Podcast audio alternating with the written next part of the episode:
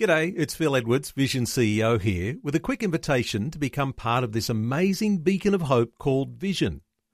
Together we can put our love into action to help people of all kinds build or rebuild their lives on the truth of God.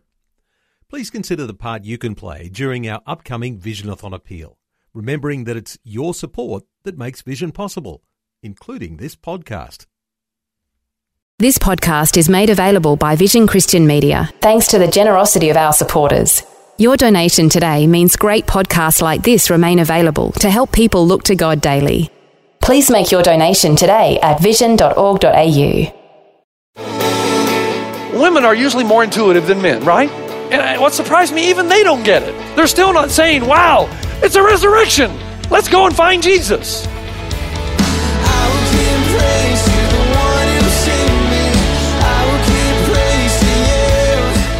Welcome to Today with Jeff Vines. Today, Pastor Jeff speaks to us about the significance of events that occurred after the cross involving Jesus and his followers. Don't be alarmed, he said. You are looking for Jesus, the Nazarene, who was crucified. I, I find that humorous. Yes, we are looking for Jesus, the Nazarene, who was crucified because he's dead. We've come looking for the dead guy.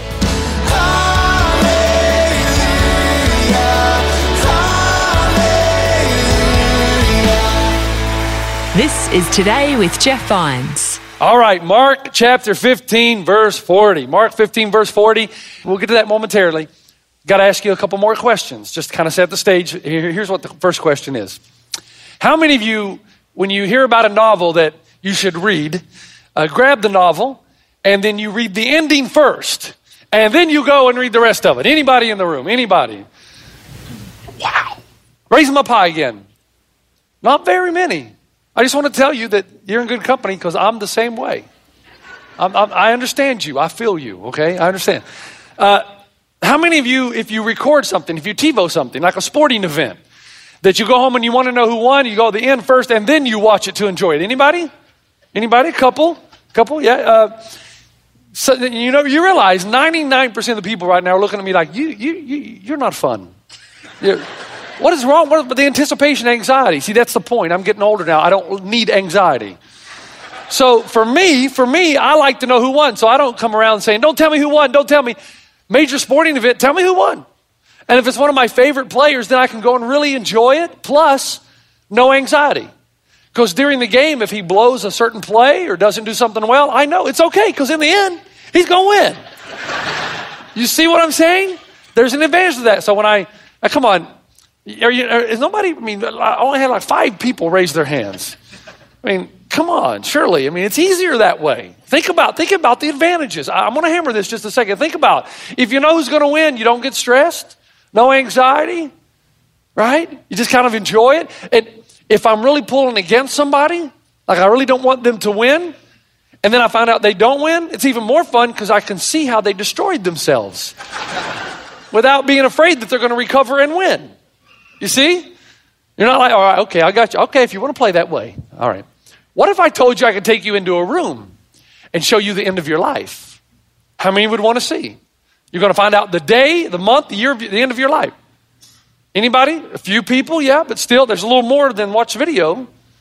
But uh, what if you went into the room and you found out you, you're, you're not going to die to your 100? Wouldn't you want to find that out? I mean, isn't that going to change the way you live when you're 50 and you're in danger? You know you're not going to die. You're not going to die to your 100. Aren't you going to have less anxiety? Are you not? Are you tracking with me? You're going to have less anxiety. You're not going to worry. When you're in a deep point of despair, hey, I'll get out of this. I don't know how long, but I'll get out of it. I'm, I'm not going to die till I'm 100. Now, you're not going to go out and run in front of cars or anything, but, and, and granted, year 99 will be tough. I can see that. But for the most part, man, if you know the end, it, it, it changes everything. Now, here's what I wanted to try to say to you. The whole purpose, and we're finishing up our series, Remarkable, in the book of Mark, the whole purpose of the Bible, especially the Gospels and the book of Revelation, the whole purpose is to show you how it all ends. It's to let you fast forward so that you know that in the end you're going to win. And it's supposed to change the way that you live your life because you know the deepest longings of your heart are going to become a reality. Everything for which you have longed for is yours. And whatever you lost will be replaced to an infinitely greater degree. You, see, the purpose of the Bible is so that you can fast forward, that you can go to the end of the chapter if you're on DVD. And you can discover this is how it's going to end. And because it ends this way, everything changes. Now, there are only two questions left to ask in the series.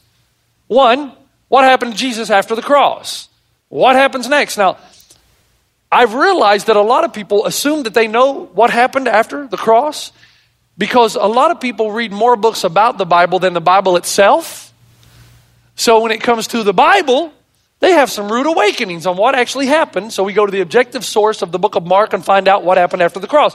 Second question is equally important, and it's this Who cares? Why does it matter what happened? So we're going to answer both of those. Are you ready? I can tell already you're looking a little tired. I'm going to have to talk really fast and keep you excited. So here we go. We're in Mark chapter 15, verse 40. According to the Bible, there were some women who were watching the crucifixion from a distance. Among them were Mary Magdalene, Mary the mother of James the younger and of Joseph, and Salome. In Galilee, these women had followed him and cared for his needs. Talking about Jesus. Many other women who had come up with him to Jerusalem were also there. It was preparation day. That is the day before the Sabbath. So as evening approached, Joseph of Arimathea, a prominent member of the council, who was himself waiting for the kingdom of God, went boldly to Pilate and asked for Jesus' body. All right, now look up. It's a fascinating story. Joseph is a prominent leader of the religious order. He's been watching all of these things develop. He was there at the trial. He was there at the crucifixion. He's been watching the life of Jesus. As a matter of fact, he's part of the establishment responsible for crucifying Jesus. So he kind of sat in the background as all this happened and didn't say much. But he has an affinity with Christ. He's kind of like a secret follower. He knows that there's something special, something different, something unique about Jesus, but he doesn't stand up for Jesus at the trial. Now, just let me say something before I go on. The world is filled with hundreds and hundreds, if not thousands, of secret followers of Jesus. They see Jesus as kind of like a novelty, an interesting guy, intriguing. They get a little spiritual buzz when they read the Bible or go to church twice a year on Christmas and Easter. And they kind of look at Jesus like, wow, he's exciting, man. He's motivating. I feel all good inside. But when it comes to something like baptism, where I'm going to die to my old way and be resurrected to a new way of life, when it comes to allowing Christ to define the parameters of your life and how you live, when it comes to changing the trajectory of my life from the world up toward Christ, where my passions and objectives, goals, and the morality of my life change so that I don't get sucked into the vortex of the world that I'm moving toward Christ? No way. That's too much. They call that radicalism. Jesus calls that a fully devoted follower. Now, I bring that up because God is calling somebody's cell phone. and the second reason I bring it up because I talked to a friend of mine this past week. And there's a friend, I said, Hey, how, how's your family? He has four children. He said, Oh, my family's fine. I said, Well, are your children following Jesus? Oh, yeah, yeah. They, you know, my children love Jesus. And then we, we talked for a while, and it dawned on me that his definition of loving Jesus was not the same thing as Jesus' definition of loving Jesus. Because as we talked, he told me about how, well, you know, they do love Jesus, but they kind of do their own thing. You know, they use their body the way they want to use their body. They don't really draw any parameters around their lives. You know, it's kind of, you know, cramps their style, some of the morality of Jesus. And we kept talking. I thought, wow, well, this is very different from what I'm used to hearing because I just want to remind you, Jesus was pretty clear. He said, if you love me, you'll do what? You will keep my commandments. Now, it doesn't mean that you're perfect. It doesn't mean you use the commandments of Christ to earn salvation. It just means that the motivation of your heart is to do what Christ asked you to do. So, there's no such thing really as a secret follower. Either either in or you're out. Joseph was from the town of Arimathea, and the Bible says he's waiting for the kingdom of God to come. Now, he's not talking about the kingdom of God in the same language that Jesus talked about the kingdom of God. He's still thinking literal kingdom on the earth. He's still thinking the Messiah will come and restore the nation of Israel to prominence, that they will overthrow the power of the Roman Empire and take its position and its place. So the Bible tells us that this guy, Joseph of Arimathea, who interestingly enough would have a deep knowledge of the Old Testament prophecies, he'd be well educated in Old Testament knowledge. And so he's watching, now stay with me, he's watching Jesus. He's watching Jesus' life. And he thinks, man, this guy is fulfilling the Old Testament prophecies. This guy's the one. This guy's the Messiah. And then it all comes crashing down when he sees Jesus get crucified. Because in his mind, there's no way you can harmonize Israel's or the Jewish Messiah with death. But he's not the only one, is he? Uh, the disciples are the same way. Not one single disciple expected a resurrection. After Jesus died, they all went home. No expectation whatsoever of anything more. Jesus is D E A D dead, and the party's over. Now, as you think about it, there are people who study literary works of antiquity. That's old books, old writings. And because of this one fact right here, it causes a lot of people to believe that the Bible is not legend, but is actually historical fact. Because if it were legend, when the authors write legend, they make themselves look really, really good, really, really smart, really, really wise, and courageous. But when the disciples write the Gospels, they make themselves look pretty silly because they have to tell the truth. So they're hiding and they're cowardly, even though Jesus told them that he was going to rise again on the third day. They're still terrified of the Roman Empire, of the Roman authorities. They're hiding out in a cave, afraid for their lives. Even though Jesus told them numerous times that I would rise again on the third day, they still don't get it. Now, you think about this. Now, stay with me here. I want to get this off my chest. A better, there'd be a better story. If this was legend, it'd be a better story. There's a better way to write it, right? I mean, I would have the disciples surround the tomb. Television cameras everywhere. I would invite all the local towns around. We'd all gather around the stone, right? And we'd start a countdown. Kind of like they do on New Year's Eve. And there'd be music, and we'd be singing and dancing. And the disciples would be saying, Watch this, guys. He told us this numerous times. We heard him. The resurrection's about to occur. We know it, and we believe we're men of great faith. Watch this. And then they go 10, 9, 8, and the earth begins to quake. You know, 7, 6, and the Roman authorities run away. The soldiers are afraid for their lives and they run away. You know, 5, 4, and the stone starts to rattle where it's been sealed. You know, 3, 2, and the stone is removed, and 1, out pops Jesus. And there's somebody in the crowd with a John 3 16 sign. And somebody yells over the hill, You're the man! You see? Now, that if I were going to write legend, I would write it much more dramatic than do the disciples. But instead, what we find in the book of Mark is no church, no Christianity, just another self proclaimed Messiah, great teacher, pulled off miracles. We don't know how he did it. Intriguing. But he's D E A D dead. Game is over. Thanks for joining us on Today with Jeff Vines. His message is called After the Cross. Let's continue now with Pastor Jeff. Now, Joseph still had great respect for Jesus. So, according, I'm in Mark 15, verse 43, he went boldly and asked for Jesus' body. So, he obviously has some clout. He's a respected leader, probably a liaison between the Romans and the Jews. And now I'm in verse 46. So, Joseph bought some linen cloth, took down the body, wrapped it in linen, and placed it in a tomb cut out of rock. Then he rolled the stone against the entrance of the tomb. Mary Magdalene and Mary, the mother of Joseph, saw where he was laid. Now, why does Mark tell us that the women were there and saw where Jesus was laid? Now, to understand that, let's talk about burial for, for, for a few moments in first century culture. Four basic steps. Step one, wash the body. Jesus would have experienced a scourging and a crucifixion. His body is going to be bloody, and there's going to be guts and gore. So you wash and clean the body, step one. Step two, you anoint the body with fragrances. Step three, you wrap the body in a cloth that had been saturated in, uh, in nice smelling oils. And so the body would cease to stink. And then step four, you place the body in the tomb. But there's a problem. Jesus' death was extremely inconvenient because he died next to Passover. So they had to do all four steps, which are virtually going to be impossible, before the sun goes down and the Sabbath begins. So you know where I'm going with this, right? This is a bunch of men that have Jesus' body. Now, in their defense, they were in a hurry, but because they were in a hurry, they just cover him up with some white cloth, place him in the tomb, get back to the festivities. And of course, the women were told by Matthew and Mark, see this. And you know, they're like, girls, this just ain't right. and so the Bible tells us, though, in Mark 15 42, that it was preparation day, that is the day before the Sabbath. Now, quickly, what's preparation day? Well, Anything you need to get done, you got to do it before the sun goes down and Sabbath occurs. You got to pay your taxes or get some groceries or fill up the car with gas, whatever it is, you got to get it done before the sun goes down. Even if you're burying somebody, same thing holds true. So they have to bury Jesus before the sun goes down and the Sabbath officially begins. Now, let me borrow from Luke chapter 23, verse 55. In Luke's account, he says, The women who had come with Jesus from Galilee followed Joseph and saw the tomb and how the body was laid in it. So again, they're saying, Girls, this is ain't right, man. Granted, Jesus was not who we hoped he would be. I mean, he's obviously not the Messiah because he's dead. But he was a good man, a miracle worker, and everybody, after all, deserves a decent burial.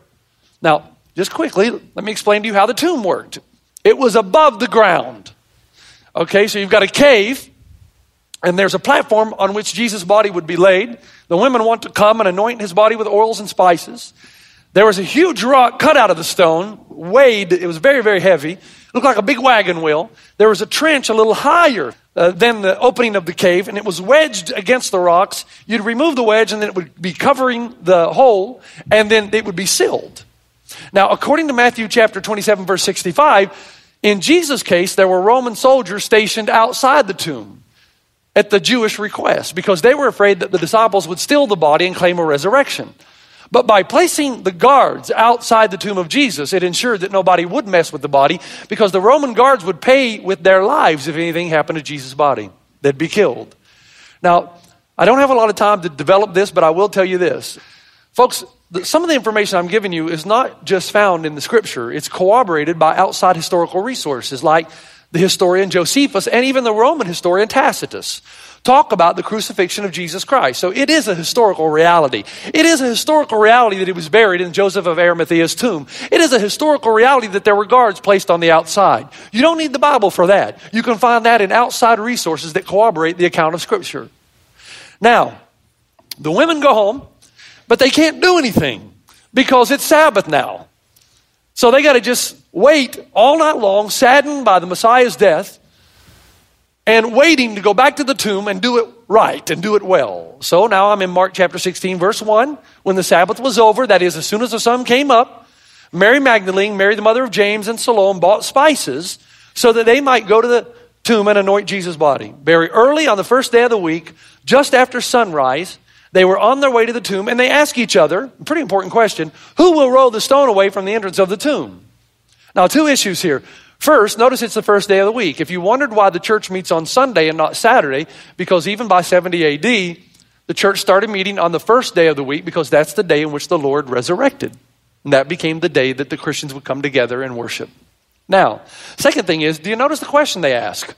Who will roll the stone away? It's a pretty important question. So we've got some women here that are pretty excited and they want to do the right thing, give Jesus a proper burial, but they all must be sanguines, extroverts, because nobody stopped to think of how they're going to unseal the tomb and roll the stone away when they get there. So on the way to do the deed, one says to the other, Wait a minute, how are we going to get in? The Roman guards are there. How are we going to get inside the tomb? And then, chapter 16, verse 4 says, When they looked up, they saw that the stone, which was very large, had been rolled away. Now, what's interesting in the original text, folks, it's not the Greek word that means the stone was just rolled back up and wedged into place. It's the, it's the word for picked up and thrown down. So the stone was just literally a heavy stone picked up and just thrown out into the woods. Now, Luke tells us that the women sat there wondering who could do such a thing. Now, what's interesting, women are usually more intuitive than men, right? And what surprised me, even they don't get it. They're still not saying, wow, it's a resurrection. Let's go and find Jesus. Instead, I'm in verse 5 now. They entered the tomb. They saw a young man dressed in a white robe sitting on the right side, and they were alarmed. Don't be alarmed, he said. You are looking for Jesus, the Nazarene, who was crucified. Now, stop right there. I, I find that humorous. Well, yes, we are looking for Jesus, the Nazarene, who was crucified, because he's dead. He's D E A D dead. We saw him die. And usually, uh, when somebody dies, you expect him to stay that way. And we know that he was buried here, so yeah, we've come looking for the dead guy. What's wrong with that? But then the angel says, Well, here's what's wrong. Verse 6, second part of it. He has risen. He's not here. And then I'd imagine it. He says, See the place where they laid him. So he's like kind of Vanna White. See, here's the place. here's the place they laid him. He's not here. You see. But go tell the disciples and Peter, he's going ahead of you into Galilee, and there you will see him just as he told you. In other words, ladies, the reason it appears that somebody picked the stone up and threw it away is because somebody picked the stone up and threw it away. And the reason it appears that nobody's here is because nobody's here. See the place? Nobody's here. He's gone. I love that. Now, look at this next line because it's beautiful. Let me get a little bit more serious here. Verse 7 But go tell his disciples and Peter, he is going ahead of you into Galilee, and there you will see him just as he told you. Why does he say, Go tell Peter and the disciples? Why not just say, Go tell the disciples? Peter's a disciple, he's the leader. Why not just say, Go tell the disciples? Why include Peter's name separately? This is perhaps one of the most important things and aspects about our faith. Rather than thinking of all the wrong that Peter had done, Jesus was more concerned with the remorse Peter was probably having over his failure. Jesus was more eager to comfort the penitent sinner than to punish the sin. Did you hear that? He was more eager to comfort the penitent sinner than to punish the sin. Rather than blast you with judgment, Jesus is much more interested in comforting you in your repentance. Now, look up, everybody, please, please. If you never get this, the joy that Christ brings will never be yours. I know that we all come in with issues. We could all be wearing a badge. I've got issues. Because we all do, every single one of you. How do you think I know that? Because I have mine. The problem is, when you come in here, you forget your identity sometimes. The Bible says you've been taken out of Adam and placed into Christ. If you gave your life to Jesus, that means your identity now is a, is a son or a daughter of the living God. And He is your Father. I know some of you are still fighting your addictions like alcoholism. I know that. Some of you are still fighting the addiction to pornography or to drugs or to some habit in your life that's destroying you. I know that. But I want you to hear me. That's not who you are. That's not your identity. You're not an alcoholic. You're not a drug addict. You're a child of the living God who struggles with those issues. But your real identity is you're a Christian. You're saved by the grace of God. Your identity doesn't change. Okay, I know you're fighting and struggling with this. But the beauty about the resurrection is because of the resurrection, the Apostle Paul says the same power that caused Jesus to rise from the dead is the same power in you to overcome. But when you do blow it, God's not bringing down the big hammer on you, wanting to destroy you. He's much more interested in comforting you in your repentance and your guilt. In heaven's name, forgive yourself. Forgive yourself. Jesus has. And if He can, surely you can. And remember, your identity never changes after you give your life to Jesus. You are a son and daughter of God. So, in heaven's name, knock it off and get back up on the horse again tomorrow and ride again. And if you fail again tomorrow, just remember your identity never changes. You're a son and daughter of the living God, and nobody's ever going to change that.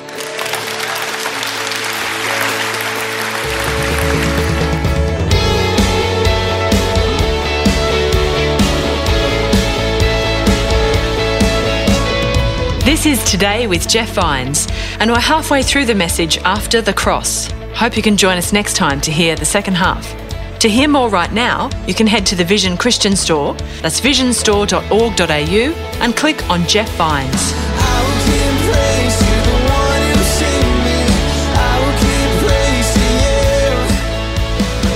Today with Jeff Vines. Just another way Vision is connecting faith to your life.